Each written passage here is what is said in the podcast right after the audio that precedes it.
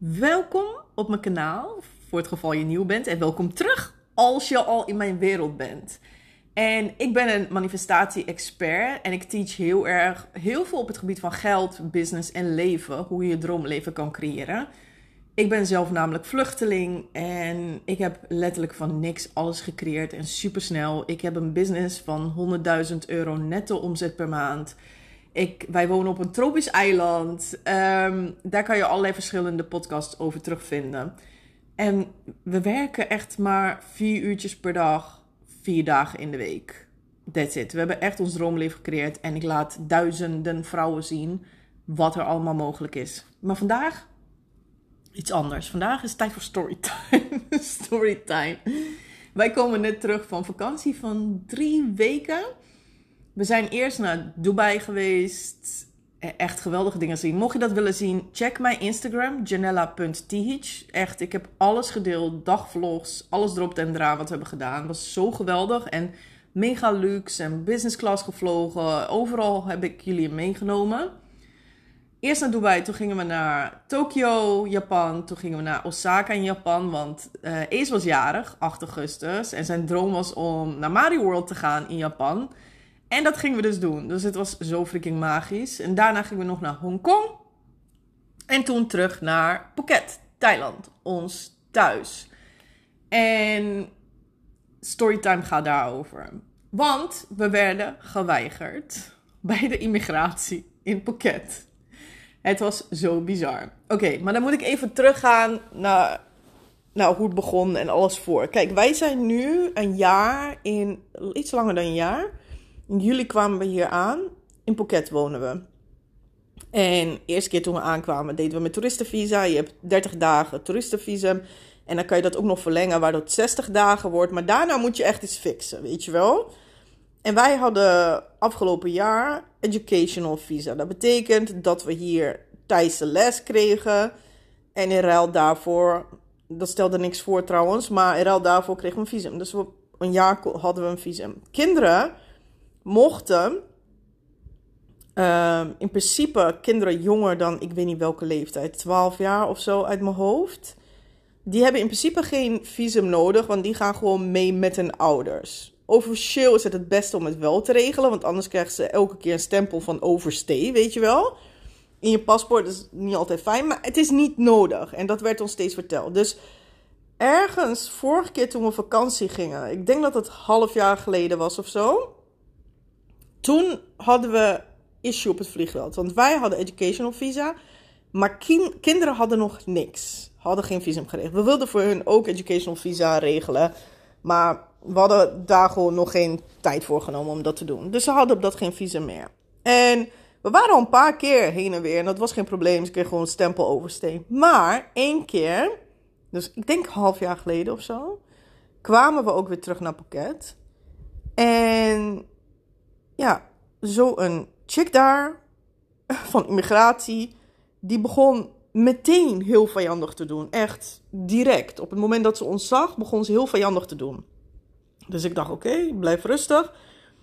Ja, en uh, kinderen hebben geen visum. En uh, ze bleef maar ratelen. En ik zei, ja, maar wij hebben een visum, ze hebben het niet nodig. Want ik wist dat dit gewoon waar was. Want dat is me door iedereen verteld, weet je wel, van, immigra- van visum, die de regelen en zo. Dus ik bleef maar kalm, maar ze, ze wilde me niet eens horen. Ze bleef maar heel agressief, vijandig ons aanvallen. Ik dacht, wat is dit, weet je wel? Dus ik stond daar een beetje ook tegen. Oké, okay, dus ik, ik probeerde steeds heel rustig uit te leggen. Ik zeg, ja, klopt, ze hebben geen visum. Maar wij hebben een visum, ze zijn onder twaalf jaar. Dus mogen ze gewoon met ons mee. Maar ze bleef maar, nee, nee, nee. En uiteindelijk riep ze haar, ik denk supervisor erbij of zo. Dat was zo'n man. En ging ze het aan hem zo voorleggen, helemaal boos. Maar hij zei gewoon tegen haar, ze mogen er gewoon in hoor. Laat ze gewoon naar binnen. Dus wij gingen gewoon naar binnen. Het was weird as fuck toen. Nou, niet meer aan gedacht. Nu is de situatie heel anders. Want onze educational visa is voorbij. Maar kids hebben wel educational visa's. Beide. Visa. Ja. Die hebben beide wel. Nu voor anderhalf jaar. Wij niet, onze was voorbij in, ik denk dus juli of zo. Ik zit even te denken, juli. En wij zijn al in juni uit mijn hoofd begonnen. Want we dachten, we willen niet weer een educational visa. Want je moet dan toch... Ja, weet je, er zijn toch bepaalde restricties erop en zo. Je moet af en toe naar die school. Je moet uh, foto's maken. Je, weet je wel? En je moet steeds nieuwe stempels halen om steeds in en uit te gaan. En wij reizen gewoon best wel veel. Dus ik wou een visum waar we gewoon dat gedoe niet hadden. Dus we hadden besloten om een business hier op te richten. En, en dan waren we met dat proces begonnen in juni. Maar dat proces duurt even. Dus in juni zijn we begonnen met het proces. En we dachten, oh, dit komt allemaal perfect uit. Ons visum eindigt. We gaan dan op vakantie. Precies dan het land uit. Um, als we terugkomen, komen we met toeristenvisum terug. Want dat kan gewoon. Iedereen doet visumruns, weet je wel. Eén dag uit en in. Je kan gewoon op toeristenvisum terugkomen. En dan, terwijl we hier zijn op onze toeristenvisum, is die business geregeld. Dat was allemaal gepland. Is allemaal al in proces. Dus wij hebben business opgericht. Want als je business opricht... Um, ja, krijg je gewoon veel, kan je werkpermit uh, krijgen, krijg je betere visums enzovoort en minder restricties erop. Dus wij dachten, dat hoort er ook bij, dat we bijvoorbeeld acht Thaise staffmembers hebben die we maandelijks moeten betalen. Maar hier is dat vrij weinig, dus dat vonden we allemaal oké. Okay. Maar, dus nu was de situatie, je kwam het land in, we wilden het land inkomen, kinderen hadden allebei visa uh, voor anderhalf jaar. Maar Charc en ik niet. Dus wij zouden binnenkomen met een toeristenvisum. Wat echt, jongens, iedereen elke dag hier doet. Mensen gaan letterlijk het land uit en in binnen een uur en krijgen dat. Het is geen issue, weet je wel? Maar wij komen daar en er was best wel druk. En er waren echt van tien van die balies, weet je wel, met... Uh, waar mensen langs konden. Dus ik, ja, ik, Chuck was niet eens aan het opletten. Hij was een beetje bezig met die koffers en zo. Dus hij lette niet op. Chuck is veel beter in gezicht herkennen. Ik niet. Um, dus als Chuck eerder had gezien, was het misschien anders gegaan. Maar wij stonden in de rij en werden geroepen. En wij gingen daar. En het eerste, en was dus een vrouw. En het eerste wat ze zegt is, mag ik de boarding passes? Maar heel vijandig. En op dat moment dacht ik, huh, waarom moet zij mijn boardingpasses hebben? De, de had, de vraag je nooit, zeg maar, als je het inkomt, überhaupt, die de voor mensen niemand had het moeten laten zien. Ik had ze toevallig in mijn hand, want ik had ze bijna weggegooid. En ik had ze echt helemaal omgevouwen, want, maar ik kon geen prullenbak vinden. Dus ik had ze nog in mijn hand helemaal zo verkreukeld en omgevouwen, want ik kon geen prullenbak vinden. Dus ik gaf die boardingpasses. Ik dacht, nou oké. Okay. Maar op dat moment, ik...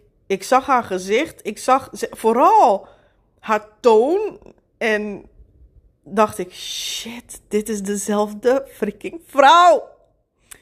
Dacht nee. En zij opent paspoort, eerst van mij volgens mij, niet eens van de kinderen nog, niet van mij. Ja, uh, je hebt geen visum. Ik zeg nee, klopt, we komen met toeristenvisum. En zij, ik... Ja, ik kan het niet eens uitleggen. Ze, was zo, ze wou niet eens wat horen. Dus ik zeg, ja, de kinderen hebben educational visa. Kijk maar in een paspoort. Nee, jullie educational is voorbij. Ik zeg, nee, de kinderen hebben. Dus zij gaan bij kinderen kijken. Ja, maar jullie niet. Ik zeg, ja, maar wij komen gewoon op toeristenvisum. Wij mogen gewoon als toerist hier binnenkomen. Ja, nee, jullie zijn al te lang in uh, Thailand. Het mag niet. En heb je een retourticket? Ik zeg, nee, want... Dus ik... Ik zeg, ik leg het sowieso uit. Ik zeg, wij zijn altijd aan het rijden. Maar ik zeg, kijk hier, business. Ik laat alles zien. De business is al opgericht. De business is al opgericht. Alleen het proces om die visum te krijgen daarna. Dus ik laat zien, bewijs van business. Ik, ik denk, ik ga gewoon eerlijk alles vertellen, weet je wel. I don't care, ik ben gewoon eerlijk. Maar ik merkte met elk woord dat ik zei, werd zij nog agressiever en vijandiger. En toen... Nou, en, en Charc ook, weet je wel, als Charc iets zei, ze werd nog erger. Dus ik denk, oh my god. En echt op dat moment, ik zag Ace en Sky, die waren op de grond een beetje zo. Ze waren al moe, maar ze waren aan het uh, stoeien, lachen. Ik denk, ze hebben niet eens door wat er aan de hand is.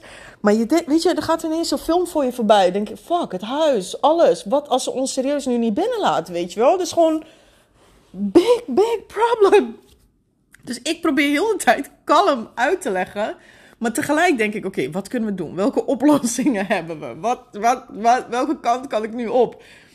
En ik dacht, ja, weet je, ik bel die... Uh, we kennen best wel wat Thaise mensen ook daarin en met die visums. Ik dacht, ik bel hun, ik laat haar. Maar ik dacht, nee, ik moet nog heel even. Want alles wat ik zeg, escaleert bij haar. Dus ik dacht, ik ga even mijn mond houden. En toen op een gegeven moment zei ze...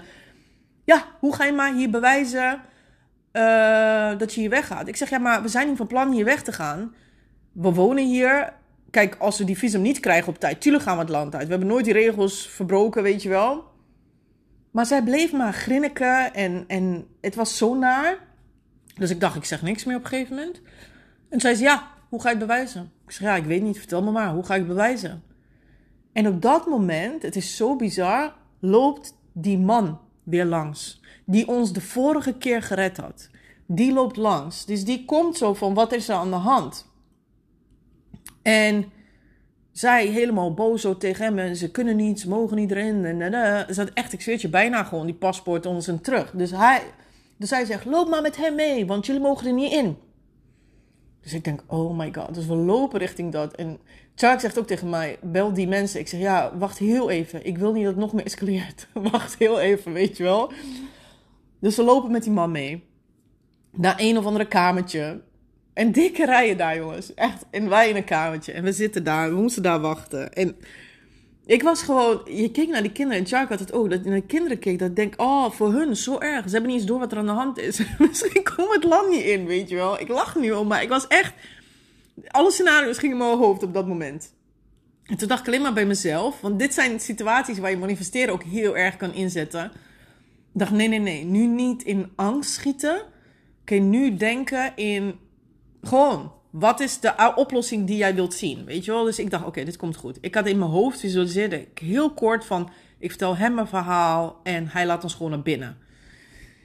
En op een gegeven moment waren... Het was druk bij die kamertjes. Dus hij zei, ga maar hier zitten. We wachten tot die drukte. Ergens denk ik misschien dat dat ons geluk was of zo. Dat het zo druk was. Op een gegeven moment komt hij toch naar ons in die wachtruimte. Pakt die paspoorten. Zegt hij... Ja, wat is er aan de hand? Dus ik vertel gewoon... Maar hij was heel kalm, dus ik vertel gewoon heel kalm het verhaal. Ik zeg, ja, wij, wij hebben hier gewoond. Uh, uh, wij komen nu met toeristenvisum, want we gaan onze business... Uh, we zijn onze business aan het oprichten. Ik laat hem zien, de business. Ik zeg, kinderen gaan gewoon hier naar school. Dus hij zegt, welke school? Dus ik vertel de school. Hij zegt, waar zit dat? Ik zeg, daar. Hij zegt, oké, okay, ga maar naar binnen. Ga maar door. Dus hij brengt ons bij een andere balie... Zeg maar, immigratiemedewerker bij een andere balie. De, en hij zegt iets tegen haar en hij loopt weg. En hij zegt, uh, en hij loopt weg en zo van ver deed hij zo van hand, het is goed. Dus wij, wij komen bij die vrouw en zij zit nog zo serieus in onze paspoort. Kijk, ik weet niet of het echt goed is, want hij zei niks. Hij liep zo door, maar ik dacht, oké, okay, we gaan gewoon hierin mee. I don't know, we gaan wel zien wat er gebeurt. En zij nog heel serieus die paspoorten kijken en alles... En stempels. Ja, ik weet niet eens wat voor stempels dit meer zijn. En toen gaf ze terug en we konden doorlopen. Het was fucking bizar. Want het duurde best wel lang allemaal. Ik denk totaal dat het wel drie kwartier heeft geduurd of zo. Um, zij had ons echt niet binnengelaten. Ik, als hij niet binnen was gekomen, ik weet niet hoe het dan verder gaat normaal. Of zij dan een kruis in een paspoort kan zetten en je gewoon terug kan sturen of wat dan ook. Maar hij liep op dat moment en hij heeft ons opnieuw gered. En echt waar. Kijk, ik ben gewoon echt slecht in gezicht herkennen. Maar volgende keer weet ik haar wel. Ga ik echt niet naar die balie meer. Maar het was bizar. Als Chuck het had gezien, als haar vooraf, hij zou haar herkend hebben al. Want hij, hij zei, ik zag het al toen we naartoe liepen. Ik dacht, ja shit. Weet je wel. Um, ik weet niet wat het is. Waarom ze zo vijandig tegen ons is. Twee keer aan toe. Of dat altijd zo is. I don't know. Maar het, het is echt heftig. En het zorgde echt weer voor stress. Maar tegelijk is het voor mij altijd dit soort momenten. Denk ik, ja, dit zijn momenten waar ik mijn kracht kan laten zien. Weet je wel? Dit zijn momenten waar ik alles kan toepassen wat ik heb geleerd. Ook qua emotionele intelligentie. Want ik ben wel een type... Die op dat soort momenten meteen... Braar, weet je wel, als een leeuw er tegenin gaat. Gewoon vuur, gewoon. Dat zit gewoon in mijn Bosnische temperament, denk ik. Dus ook qua emotionele intelligentie om kalm te blijven, rustig te blijven, weet je wel. Het was gewoon een soort van... Um, op proef van, oké, okay, show us. Weet je wel, laat maar zien what you got. En ik bleef in mijn power en ik bleef kalm en ik bleef... Ondanks dat ik echt gestrest was en mijn pijn deed voor de kinderen. Want ik dacht, ik zag de scena- doemscenario's. Toen dacht ik, nee, nee, nee. Ik ga niet de doemscenario's focussen. Want die vlogen door mijn hoofd ineens. Ik dacht, nee. Nu is het moment om mijn power terug te pakken. Dus ik ging meteen aan de uitkomst die ik wil zien denken, weet je wel. Ja, en ja, het was, ik weet niet. Het is zo bizar dat dezelfde vrouw ons twee keer, twee keer dezelfde man ons gewoon redt. I don't know.